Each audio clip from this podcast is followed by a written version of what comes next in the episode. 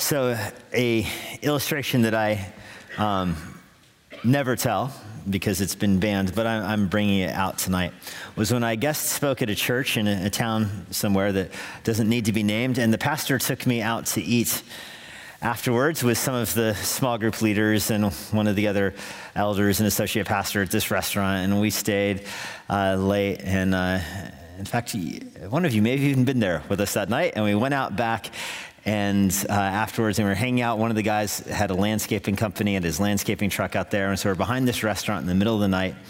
And some car drives up behind us and boxes us in. And these two guys get out and they want to fight us. Okay? So this is a collection of pastors uh, and elders and one landscaper and we're being challenged to a fight in the back of this parking lot. Uh, one of the guys had obviously been drinking too much, definitely too much to be driving. I think one of us may have suggested that to him, that it wasn't right for him to be driving, and then that was that. And so they get out and they start, you know, pushing us around. And we've got one of the guys is married and his wife is with us. And there's a small group leader from the church, this lady who's with us out there. So there's, I mean, there's like six of us, I think six or seven, and a couple of ladies. And these two guys are trying to fight us. And uh, they grab me and they push me up against the truck. And they're holding me against the truck. And um, the guy's like poking me in my eye and he's telling me to say that, you know, he's okay to drive kind of thing. And he puts his hands in my mouth and is like making my mouth say it's okay for me to drive, uh, with lots of other words in there that I won't repeat. And I'm thinking, like, am I really going to get in? This is as close as I'll ever be in my life to a bar fight. I mean, in a parking lot at midnight after I just preached at some conference. I mean, what is happening here? And, uh, you know, the pastor of the church is telling the two girls, you go inside, okay, go inside. And, and what all the guys in the situation know is he's telling the girls to go inside so that we can fight with more of a clean conscience. Um, but the girls, I think, were picking up on this and they were not going any. They were like, no, we're staying here. And it's like, you know, four, I forget exactly, four or five on two and seven on two if you count the girls and uh, which I was willing to count at this point. And, and when the guy's finger went into my mouth, like it was right between my teeth, I thought, like, if I'm going to fight, this is the moment right here. Like, this is a pretty good jump on the dude when his, I mean, I could, I could I don't, I've never tried to bite someone's finger off, but I feel like I could come pretty close right here to do just that. You know, I'm a chaplain with the sheriff's department at this point in my life. I'm like, you know, pastoring and uh, so maybe not a bar fight, I guess, is not the best way to on. But I've got all these complex moral situations. I'm in, like turn the other cheek. But there's girls here, so part of that was a justification. Like there's we need to protect the ladies was part of the justification. But you know that wasn't really true. They could run, I guess. And after all, we did tell them to go inside, and they refused. And so at that moment, I thought, I guess we just take this then. I mean, we're not going to fight these two dudes, and I guess we just take them. And yeah, so we just kind of in my heart, I settled like I'm just going to not fight. And then the landscaper dude stands up in the back of his pickup truck and grabs a specific kind of shovel that is good for excavating sprinklers. It's a nasty, nasty little shovel. And this dude was the biggest of us, and he'd been sitting and down in the pickup truck the whole time. And when he stands up with this massive shovel uh, in his hand, he, he was not having, you know, Matthew 5 arguments in his head about loving your neighbor, you know. And uh, seeing the guy with the shovel sobered up these two dudes really quick. Um, I think they did a quick win loss analysis and realized they'd be picking up their teeth probably in a few moments. And so, uh, they decided to let us go and they got in their, their car and, you know, backed away and, and, and, drove away. And it was just a surreal experience. And when they left, the one guy who was uh, kind of a reformed Presbyterian pastor, he then proceeded to pray an imprecatory prayer over them as they drove away. Like, Lord, when they get in an accident, we pray they don't hurt anyone. And then when they're drinking their food out of straws for the next year of their life, that they reflect on their wrongdoing and you would bring them to the point of repentance. And I was like, whoa. then uh, the two ladies started apologizing. We're so sorry we weren't listening to you. We should have followed you. You, you, you wanted us to go inside and get help, and we should have done that. And so we were saying, and the truth is, there was nobody was thinking go inside and get help. it's not what we were thinking. Um, but we received their apology and restored them. This is a situation where we were not looking in any sense for trouble. Didn't know who those two guys were, never saw them before, never will likely see them again. And the ethical dilemma in the back of your head is when do you fight and when do you run? And I tell you that illustration just to let you know that in much of life, you know, you can make these principles that are somewhat simple, but then in much of life is where the simplicity of those principles intersects with the reality. And, and it's, it's much more difficult to apply biblical principles when you're faced with a complex moral situation. So tonight I titled the sermon, Why We Fight. Last week we looked at why we work. And I framed the discussion of Nehemiah chapter 3 around the idea that God made the world in a way that it requires us to work. We have to provide for our families. God did not make the world so that manna grows out of the ground for everybody to have enough to eat so they don't have to work. Although God could certainly do that because He did for 40 years of human existence. He fed the Israelites as they wandered in the wilderness. They did not need to work, but God has not, in His providence, directed the wor- most of the world to operate with those parameters. Instead, God has allowed us and required us to work. So we looked at that last week. This week, I want to kind of carry on that same theme, the same way of framing the question of the chapter. This time, instead of why work, I'm going to phrase it this way Why do we fight?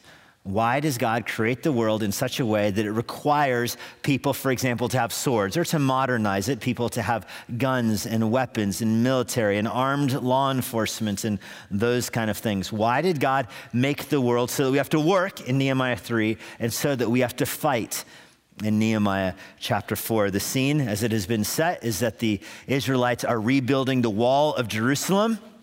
We got kind of the introductory credits last week in Nehemiah 3. We have the names and the family and the building assignments of everybody who is there. It is the Jews from Jerusalem, most of whom are building right outside of their homes. You have other people that have come from surrounding lands, some people from the Arab lands, some people from the area behind the river, and these were not the, the wealthy and powerful people. These were um, the wealthy and powerful people didn't go because their governors had intimidated them. But there are others who went kind of to lend a helping hand with the Jews to rebuild Jerusalem. Perhaps they had sympathy for the Israelites. Perhaps they wanted to curry favor with Nehemiah, who was a royal official. Their motives, I'm sure, were mixed. When you have this many people, of course, there's mixed motives. You also have people from Jericho that came, you know, a day or two walk to get there to work on a wall that's not even their wall and would serve no purpose. Remember, nobody attacks Jericho through Jerusalem, they attack Jerusalem through Jericho. And so this was just probably purely an altruistic act to help their fellow Jews rebuild the temple wall. But as we mentioned last week, or be, rebuild the wall of the city. As we mentioned last week, not everybody is okay with this plan. There are those who are opposed to it, namely the governor and some of the other royal officials. Anything that built up the strength of Jerusalem, would they perceived as antagonistic, even though the emperor had signed off on this. They were uh, the governor of the area under which Jerusalem fell and they had their own power. The headquarters of their state, their uh, provincial capital, was across the Jordan River, modern day Jordan. So they did not want to see another strong city built up. Jerusalem was not able to be ruled effectively by them. They knew this, and they did not want to see their power dissipated. They did not want a strong Jerusalem. They were Samaritans. Some of them were, some of these opponents were. Uh, the Samaritans had religious uh, dog in this fight, so to speak. They didn't want to see temple worship restored to Yahweh. For the Samaritans, you worshiped on their own mountain up in northern Israel. That's where you were supposed to worship God, not at the temple in Jerusalem, which is fine and well when the temple in Jerusalem is torn down. But now the temple has been built up, and now there's a wall around Jerusalem. The main argument in favor of the Samaritan religion will be cast on the wayside. And so when Sanballat heard that we were building the wall, he was angry and greatly enraged, and he jeered at the Jews. So, the first reason that we fight, the first reason that, that God has called us to fight is because, simply put, that God gave us enemies. The first reason is because God gave us enemies. Now, God uses means in giving us enemies. He doesn't give us enemies directly. This is uh, God is not the author of sin, but He providentially orchestrates the world so that enemies come. They come under God's sovereign control. They're under God's sovereignty. Even our enemies operate under the sovereignty of God. And that's why I use the language because God gave them to us, but God gives them to us in a way that does not make God responsible for sin or the author of sin, merely sovereign over sin, which he uses for his own glory. Nevertheless, we do have enemies in this world, and that is according to the providential and sovereign plan of a good and holy God. And so we meet one of those enemies in verse 1 here, Sanballat. We had met him a few weeks ago back in chapter 2. He is opposed to the rebuilding of the wall. He said, in the presence of his brothers and the army of Samaria, the, that's the, uh, remember, Samaria was the original 10 tribes of Israel, the northern tribes. They were taken into captivity by the Assyrians. Not every single person was taken into captivity. There's a remnant there. Now they're no longer called Israel. Now, after the exile, when Judah is taken away, they've returned. After the exile, they're just called the Samaritans or the, the land of Samaria. They have an army. And so, in the presence of his brothers of the army of Samaria, that's designed to be intimidating here, uh, Sanballat has come to Jerusalem with his own army, with his own military entourage. So, this is not, you know, we're not making up a threat here. Nehemiah is not inventing a threat to motivate the people working here. There's an actual enemy he has with an actual army opposing Nehemiah. In the presence of his brothers and of the army of Samaria, he says, What are these feeble Jews doing? Will they restore it for themselves? He's, he's mocking them. How few are the Jews, he's saying. How few they are. They can't rebuild Jerusalem's wall. And this is a, this is a, a sore subject for them, if you remember from the book of Ezra. It was difficult to get Jews to come back and repopulate the lands. And Sanballat knows that, and so he's poking them right at their weak spot. Oh, you're so little. You can't rebuild this. You're so feeble. Will they sacrifice, he asks? Will they finish it up in a day? And what's behind that threat is that, that he has an army there.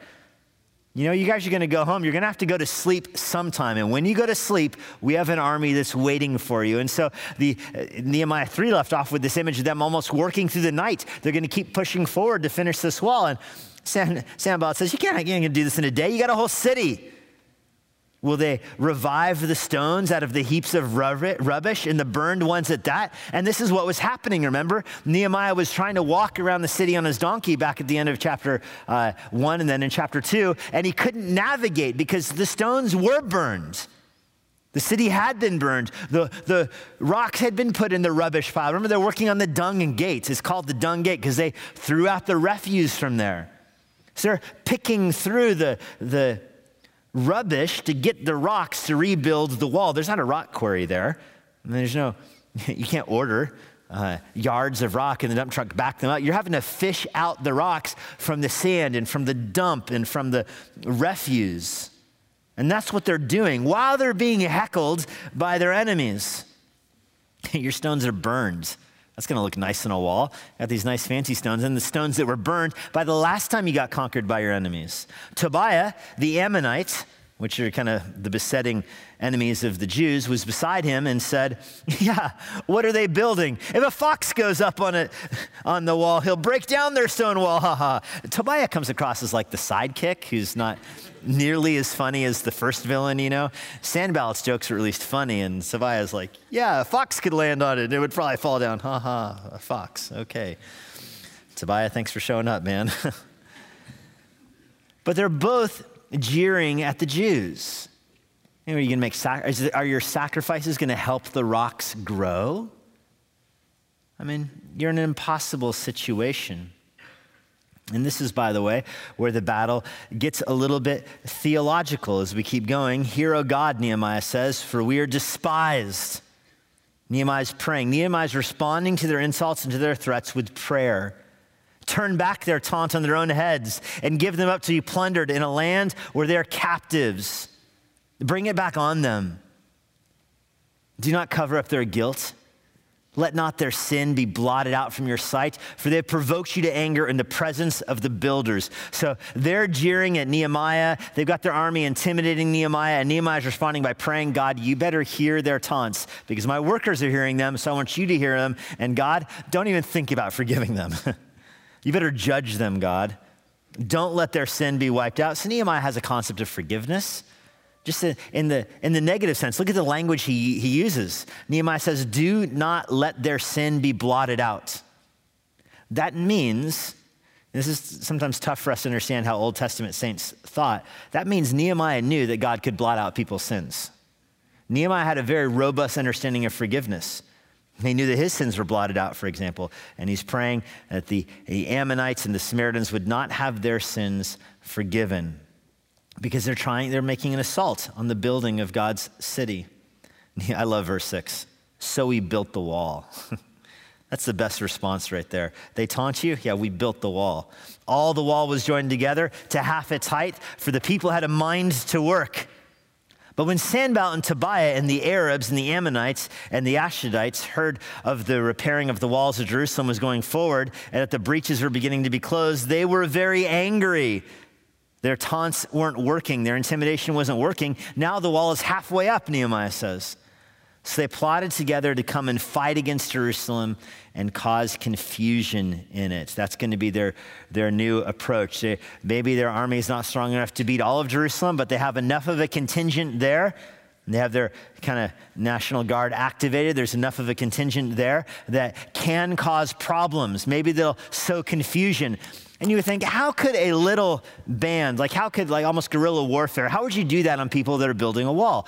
Well, remember, part of Jerusalem goes down a big hill, uh, you know, kind of around the, you know, the four, five, and six o'clock part of Jerusalem is kind of going down a big hill. And then you've got kind of raggedness, not very smoothness from six o'clock up to like seven, eight o'clock. And then a very straight line along the backside, a very long distance across the Mediterranean side of Jerusalem. And then it cuts to the temple. It's not easy to navigate around the temple because you don't, not just anyone can go through the temple. And so it's very difficult to see. There's no one spot where you can see all of the wall.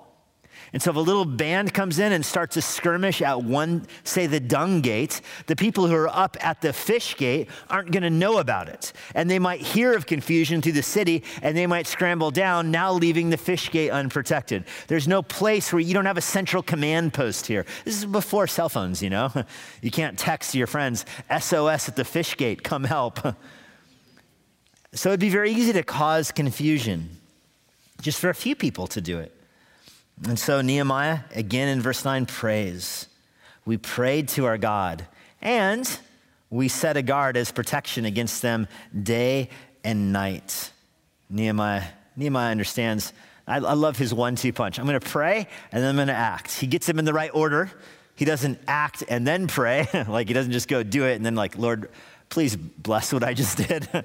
No, he dedicates it to the Lord in prayer. He prays first and then he acts. And he's not, you know, apathetic here. He doesn't pray and then stand back.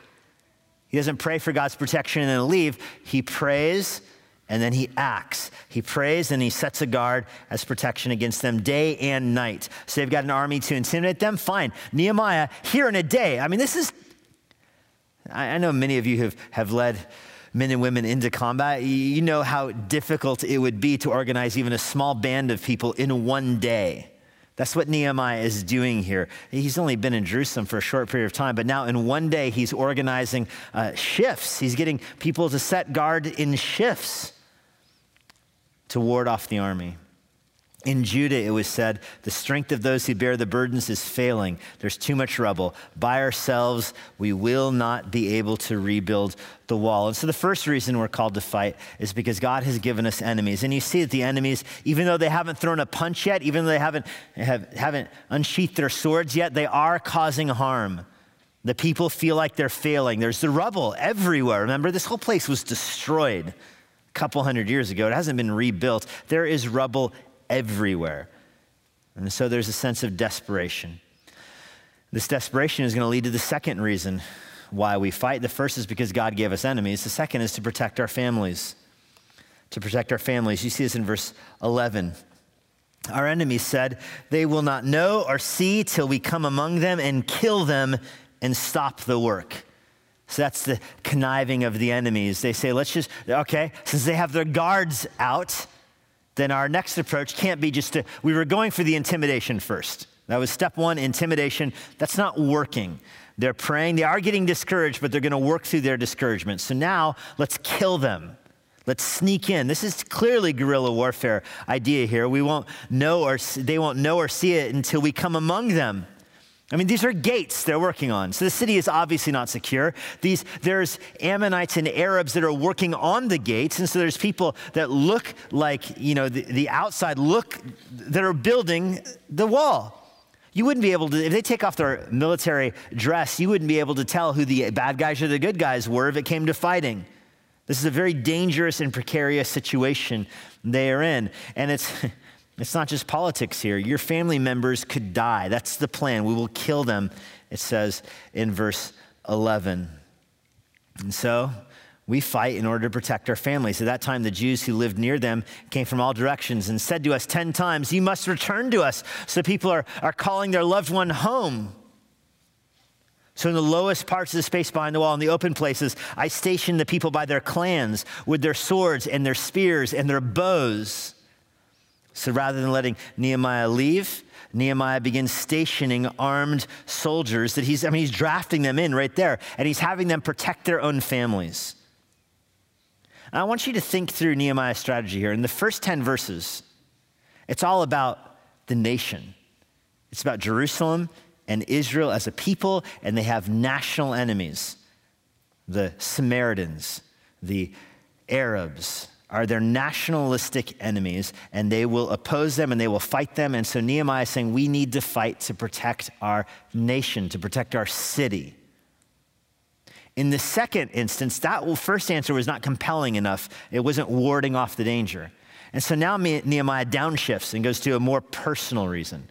You're not just protecting your country, here you're protecting your family. And he places them next to their clans. You know, their family was calling them home. Come home, come home. It's too dangerous. Come home, come home, come home. 10 times, it said, from all around them. So Nehemiah says, okay, fine. You're not going to go home, but I will get you soldiers, and the soldiers will defend people by their clans.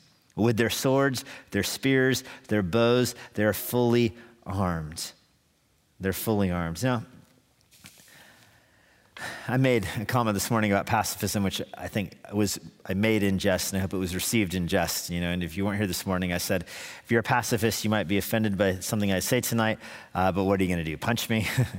And uh, I meant to, I, I, sincerely did mean it in jest. I know there is a strong history of pacifism in Christianity. Jim Elliot, for example, martyr to the, uh, the Indians, strongly believed in, in pacifism, that there was no means by which, or no time in which a Christian should bear a sword or bear arms to defend himself, uh, that God has given armies to defend countries, He's given police to enforce laws, and Christians are better left out of that. And there's certainly a mission context to how Elliot lived out his pacifism. And of course, he was martyred. Um, and obviously, he could have defended himself had he so chosen. And of course, the gospel has grown wings in that part of Ecuador. And the, you know, the reputation of both Jim and Elizabeth Elliot has reached you know, millions of people because of his martyrdom. So that would be the strong argument for pacifism, is the kind of the Jim Elliot argument that when Christians lay down their arms, even in the threat of their own family, uh, it leads to a gospel expansion. I don't find that argument ultimately compelling, and I give it to you just so you're you know, aware of it. I, I, see the strength of that argument because certainly in church history, you see the missions context of pacifism where, it, you know, the, the gospel can go forward through those kind of sacrifices. Kind of a Colossians 124 attitude where Paul says, I rejoice in my sufferings for your sake. I'm filling up what is lacking in Christ's afflictions for the sake of his body, that is the church. There's this idea, certainly, that in the case of suffering and affliction, the gospel is magnified by the one who suffers. Um, you know, I was talking last week about Chad and how just the remote places those missionaries are. And I shared with you some of the ways that they suffer just from the lack of running water and the lack of electricity, all the way to persecution, an actual, uh, you know, threat they have to endure and how remote it is and how far they have to travel to the store. One of the reasons I shared those things with you is not, I hope you understand this, not to make you feel sorry for the missionaries who are there or anything like that but I really do believe that when you understand the sufferings that people endure for the gospel, it has the effect of magnifying the glory of the gospel. You realize these people who know Christ well will suffer much for Christ's sake. Okay? So that's kind of the argument for pacifism that when you know Christ well, you're willing to turn the other cheek, you're willing to be struck and not fight back, and the, just the preciousness of Christ is magnified. And, and there are certainly cases where that is true. Jesus preaches on that in the Sermon on the Mount, where you are called to turn the other cheek. We read that. I op- this is why I opened the service today by reading that passage. Nevertheless, I don't find that ultimately and entirely persuasive because of examples like this in Nehemiah 4, where Nehemiah recognizes that when it comes to threats in your nation or threats in your family, there is a time for armed defense. And he does, though, right here. He arms the people, he puts them next to their families. They're obviously armed swords, spears, bows, verse 13 says. He's listing the weapons they have. And he wants them to protect their family. I hope you see an order in the, in the commands that our Lord gives us. You are supposed to love your enemies.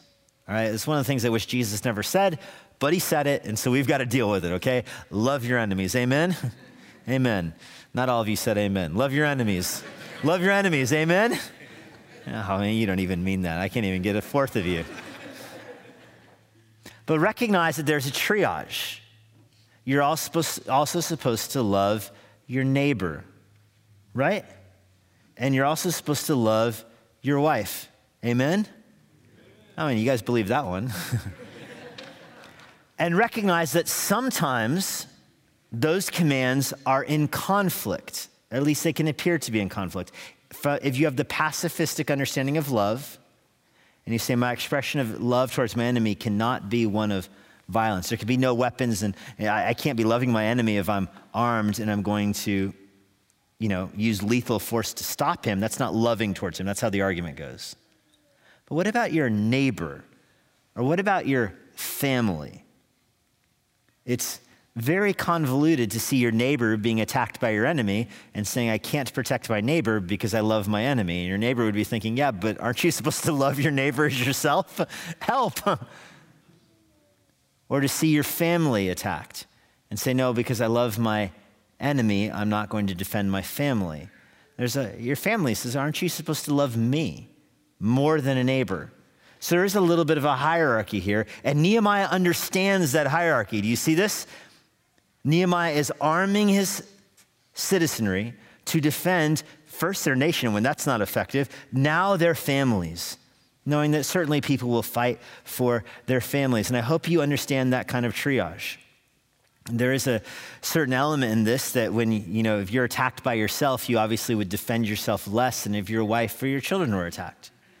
You understand that when you know in the context of missions or evangelism that if somebody takes your jacket you give your coat as well i mean that's what jesus tells you to do in the context of missions and evangelism if you're punched in one cheek you give your other cheek of course you do that's true even in the Old Testament. But in the context of leadership of a nation and of an army and of people defending their families, you kind of have to turn that around a little bit and recognize that you have an allegiance here to use lethal force to defend your family and your nation. And by the way, C.S. Lewis, who wrote more about this than almost anybody since Augustine, uh, C.S. Lewis makes very complex arguments, that I think, that are, are, true about how you can have, for this reason, you can have Christians that love the Lord equally on different sides of a war. And he's writing this in the middle of, you know, World War I and World War II, where he understands what evil is in the world. He talks about how Christians could be on two different sides of World War II and both be fighting and loving the Lord in the same way. He even has a little comment in his book, The Four Loves, that they should be able to pray together. If there was a ceasefire, say on Christmas Day, the Christians on both sides should be able to get together and pray together and worship the Lord together and then go back to fighting the next day. I mean, you have to have a pretty robust understanding of categories of ethics to be able to entertain that, right? You know, he, he writes about how even loving your enemy in some cases might mean using lethal force. Let me read you a long paragraph from this is from Mere Christianity. He writes Go a step further in your love for your enemy. Does loving your children mean that you would punish your children? Does it? Yeah, amen for that one. and he says this Does loving your enemy therefore mean not punishing him? No, of course not, Lewis writes. For loving myself doesn't mean that I ought not subject my own self to punishment, even to death for the sake of the gospel. If you had committed murder, the right Christian thing to do would be to give yourself up to the police and for you to be hanged. You love yourself when you surrender to the police and receive that capital judgment. It is therefore, in my opinion, perfectly right for a Christian judge to sentence a man to death or a Christian soldier to kill an enemy. I always have thought so ever since I became a Christian. And long before the war, I still think so now that we are at peace. I imagine someone will say, well, if someone is allowed to condemn the enemy's acts and punish him and kill him, what difference is left between Christian morality and the ordinary view of morality? I say, all the difference in the world. Remember, we Christians think that man lives forever. Therefore, it really matters is the little marks or twists on the central inside part of the soul, which are going to turn it in the long run into a heavenly or a hellish creature. Therefore, it is loving to kill our enemies if necessary, but we must not hate or enjoy hating. We may punish if necessary, but we must not enjoy it. Even while we kill and punish, we must try to feel about the enemy as we feel about ourselves to wish that he were not so bad, to wish that he were not so evil, to hope that he may, in this world or another, be cured. In fact, to wish his good. This is what is meant in the Bible by loving our enemy, wishing his good, not feeling fond of him, nor saying he is nice when he is, in fact, not nice. In other words, it's not loving to tell your enemy, you deserve life when you don't deserve life. It's not loving to him to live in that kind of falsehood. If you ever understand that, you recognize you owe a love to both your nation and your family that requires, sometimes mandates, the use of lethal force, as we see here in verse 13. I looked up in verse 14 and arose and said to the nobles and to the officials and to the rest of the people, Do not be afraid of them. Remember the Lord who is great and awesome, and fight for your brothers, your sons, your daughters, your wives, and your home. I mean, that is that is a speech right there, isn't it? Remember the Lord and fight for your daughters, fight for your wives. When our enemies had heard, had heard that it was known to us and that God had frustrated their plan, we all returned to the wall, each to his own work. From that day on, half of my servants worked on construction, and half held the spears, the shields, the bows, the coats of mail. I mean, this is getting hardcore. The leaders stood behind the whole house of Judah who were building on the wall. Those who carried burdens were loaded in such a way that each labored on the work with one hand and held his weapon with the other. And so now this is a pretty cool scene. Remember, there's the hill here. You've got dudes outside the wall laboring on the ground, pulling the burned rocks out of the dung and the, the, the trash heap. And they're only working in such a way that they can work with one hand while they have their sword in their other hand. Meanwhile, the leaders are on patrol up on top of the wall. The leaders aren't hiding in safety, they didn't retire. They're out there exposed, overseeing the work. Each of the builders, verse 18, had his sword strapped at his side while he built. And the man who sounded the trumpet was beside me. I said to the nobles and to the officials and to the rest of the people, the work is great and widely spread. I mean, again, this is a, it's Jerusalem. This is a big city.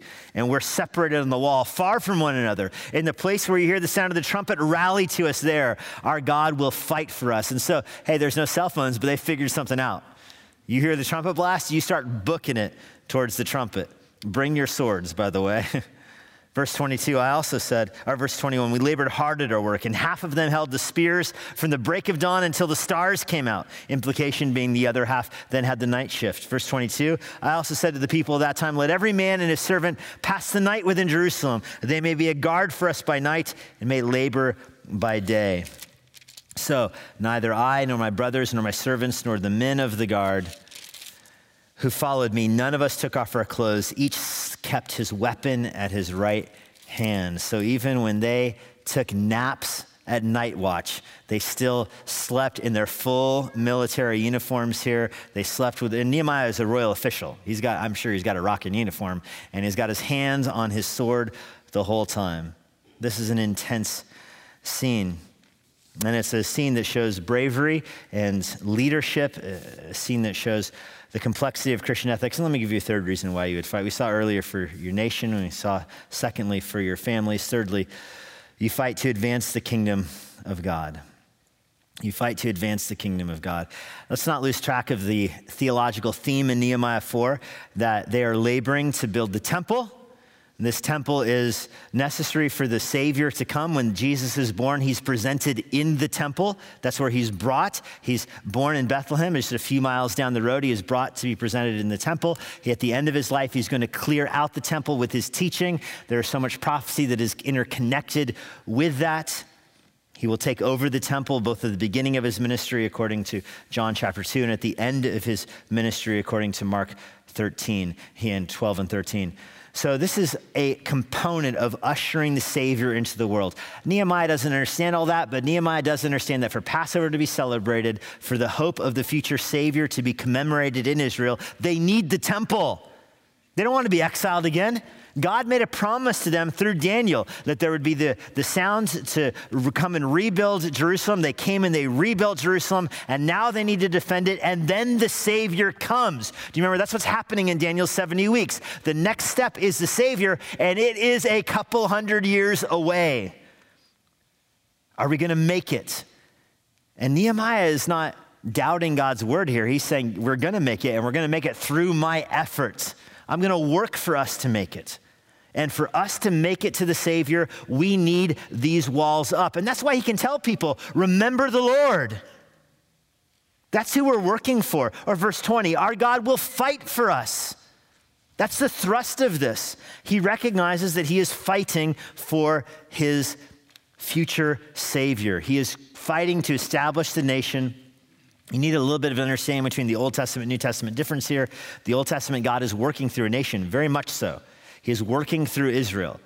Israel was called to be a steward of the promises, a steward of the law, a steward of the seed. In other words, a steward of the promised Savior. The Savior would be a Jew. Israel was supposed to be ethnically distinct from the nations in the world so that the Savior could come to those people. That was the plan in the Old Testament.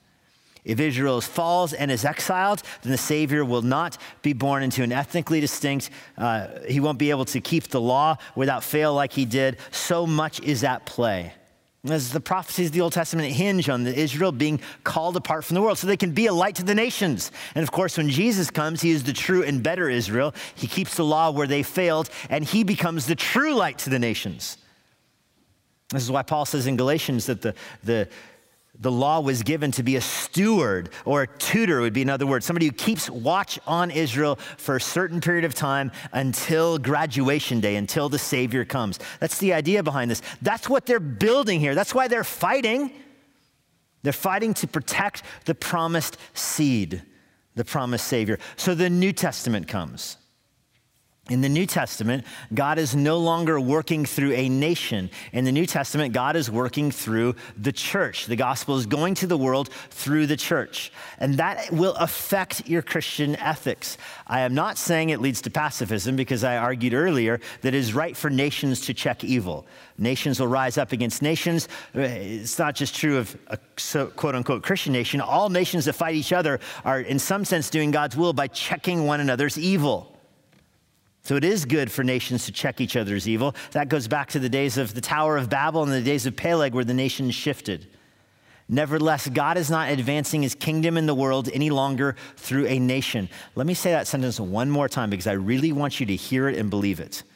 God is not advancing his kingdom in the world anymore through a nation.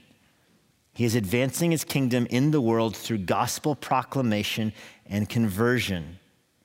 Therefore, there is no such thing as a Christian nation. Certainly, there can be nations that are founded more or less on Christian principles, but there is no such thing as a, a nation can't be baptized, become a member of a church, so to speak. You know, I still remember in Los Angeles meeting, uh, you know, so much of Los Angeles is Armenian. Uh, there's more Armenians in LA than there are in Armenia. And we had one, literally, we had one at a Bible study, and I asked the guy who's a Christian, and he tells me, Yeah, I'm named Armin. Like, okay. I mean, do you believe in the Lord and the Savior, Jesus Christ? what do you mean you're a Christian because you're named Armenia? He said, Well, I'm named after Armenia, the oldest Christian nation. It's the first Christian nation in the world. Of course I'm a Christian. Okay.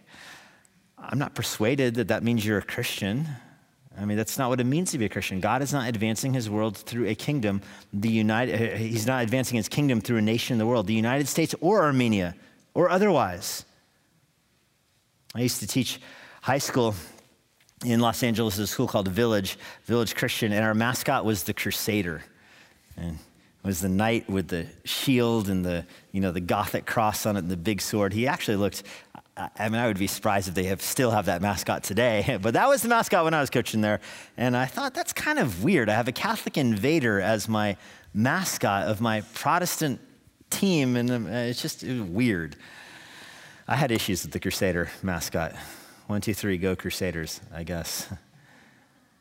God is not advancing the gospel through a nation.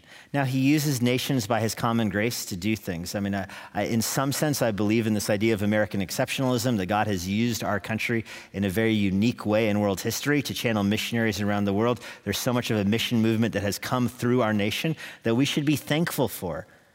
And we should, there's a certain amount of freedom that you have in the United States under most seasons of life that we should be thankful for and give thanks to God for it. But that's the closest thing I would be comfortable saying as God works through a particular nation today.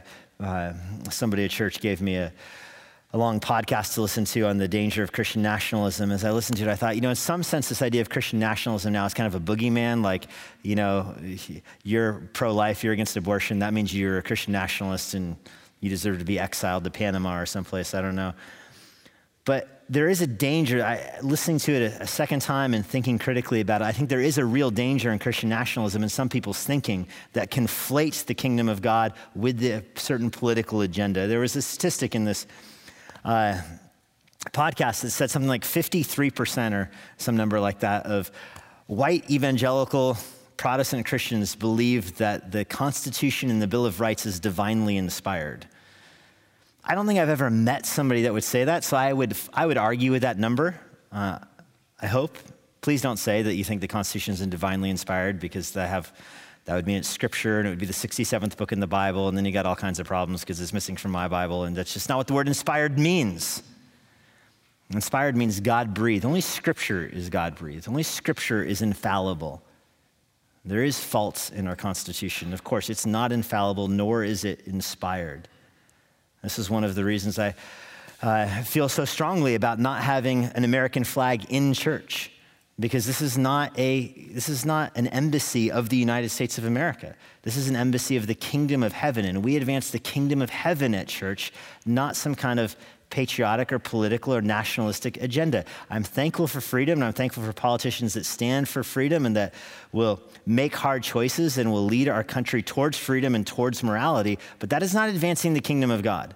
The kingdom of God is advanced through gospel proclamation and personal conversion, demonstrated through baptism, celebrated through communion, and the ordination of new pastors and missionaries to send out in the world to wash, rinse, and repeat. That's advancing the kingdom of God. So, there are parallels to the church and Old Testament Israel as far as ethics go. Christians are called to fight, but not in the sense the Old Testament saints were. 2 Corinthians 10, verse 4 through 6 says, The weapons of our war- war- warfare are not of the flesh, but they have divine power to destroy strongholds. We destroy arguments and every lofty opinion raised against the knowledge of God, and we take every thought captive to obey Christ, being ready to punish every disobedience when your obedience is complete. That's 2 Corinthians 10, verses 4 through 6. So there are parallels for the Christian when it comes to warfare. You are supposed to grab your sword and you are supposed to fight against false doctrine. And when I'm saying sword here, I mean, I mean this sword. You are, you're not, in the New Testament, First of all, in the physical world, in the New Testament, there is a law enforcement ethic, there is a military ethic. It is good to have soldiers that defend our country and advance our country's agenda around the world and will risk their lives to do so because that's how our freedom is procured. It is good to have police officers and law enforcement that enforce laws even with the threat of lethal force. And it is good for families to defend themselves and their neighbors. It's loving to your family and your neighbor to defend yourself. But shifting gears into the New Testament, that transcends all testaments right there. In the New Testament specifically, there's a Christian ethic that takes the fighting language of the Bible and applies it to your sanctification. Go to war against your sin. Grab the sword of the Word of God and go to war against your sin. Fight against false doctrine. Fight against threats to the church. Fight against teaching that will have an adver- adverse effect on the truth. It will dilute truth in the church. This is why Spurgeon called his newsletter The Sword and the Trowel off of Nehemiah 4 because he viewed his own pulpit ministry as having the sword and the trowel. Discipleship is the trowel. Discipleship is building bricks together. As you cause people to grow in maturity, you're causing the wall of the church to grow. The more mature Christians are, the higher the wall is for false doctrine to scale. And yet you also, also have false doctrine that worms its way in because it dresses like Christians and sneaks inside. And you better have your sword handy for that. He's not advocating killing heretics. He's advocating taking Nehemiah 4 and applying it to having that kind of attitude towards false doctrine in the world. And I tell you what, I mean, that was the attitude that got Spurgeon fired from his denomination. They couldn't stand that kind of rhetoric. They were, they were Baptists. They didn't want some fiery Spurgeon. The Baptists in the 1800s were a little bit different. They didn't want some fiery Spurgeon up there talk, talking about people with the worldliness in their lives needed to meet the sword of the Spirit through the heart of their carnality. That was the kind of language Spurgeon used. So they censured him for it, and he responded to his censure by renaming his newsletter The Sword and the Trowel. There. That's what kind of guy Spurgeon was. I have his grave is a big picture. A picture of his grave is in the center of my wall. In that sense, he's my, he's my hero. there are parallels for us in this passage. We are called to take stands for the truth, knowing that our stands are not with swords, but with the power of the gospel. We must be ready to bring the gospel to bear on all areas of life. Of course, we're called to love our enemies. The reality is that our enemies and our neighbors in our American situation are probably the same people. For most of us, there's no distinction between our enemies and our neighbors. At least they were in Nehemiah's case. I mean, these Nehemiah's enemies were his neighbors. So we love our enemies by bringing the truth of the gospel and the hammer of God's word down on their worldly arguments. We love our enemies enough to actually bring them the gospel because real love wants real change in real people.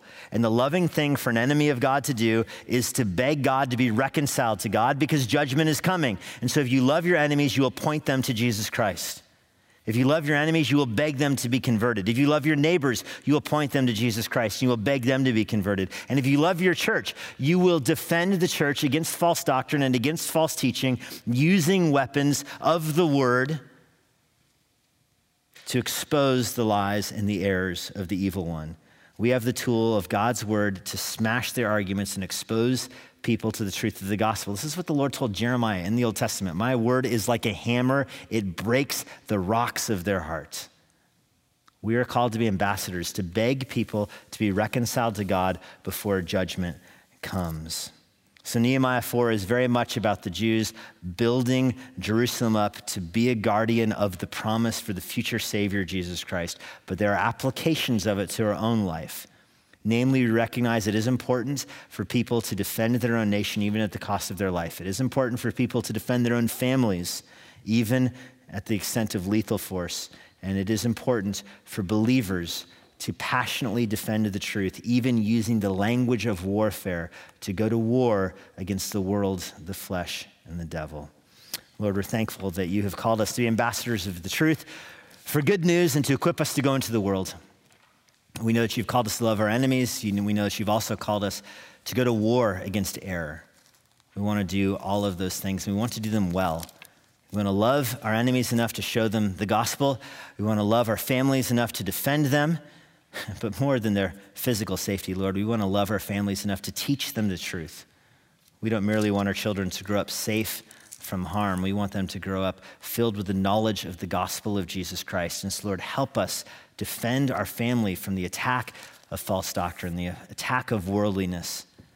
Pray for our children right now. We pray that our children's hearts would be safe from worldliness. We know we can't take them out of the world, but Lord, we pray that you would make fathers and mothers and older brothers and older sisters brave enough to use the weapons of the Word of God to defend our children from the attack of errors and worldliness in this world.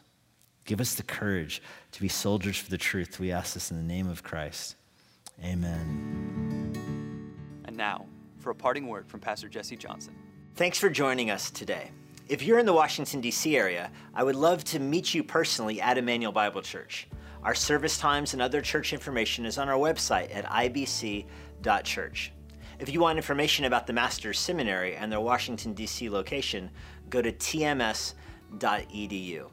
I hope this resource has been an encouragement to you and it helps you seek the Lord daily, serve others around you, and share the gospel of Jesus Christ with boldness. May the Lord bless you.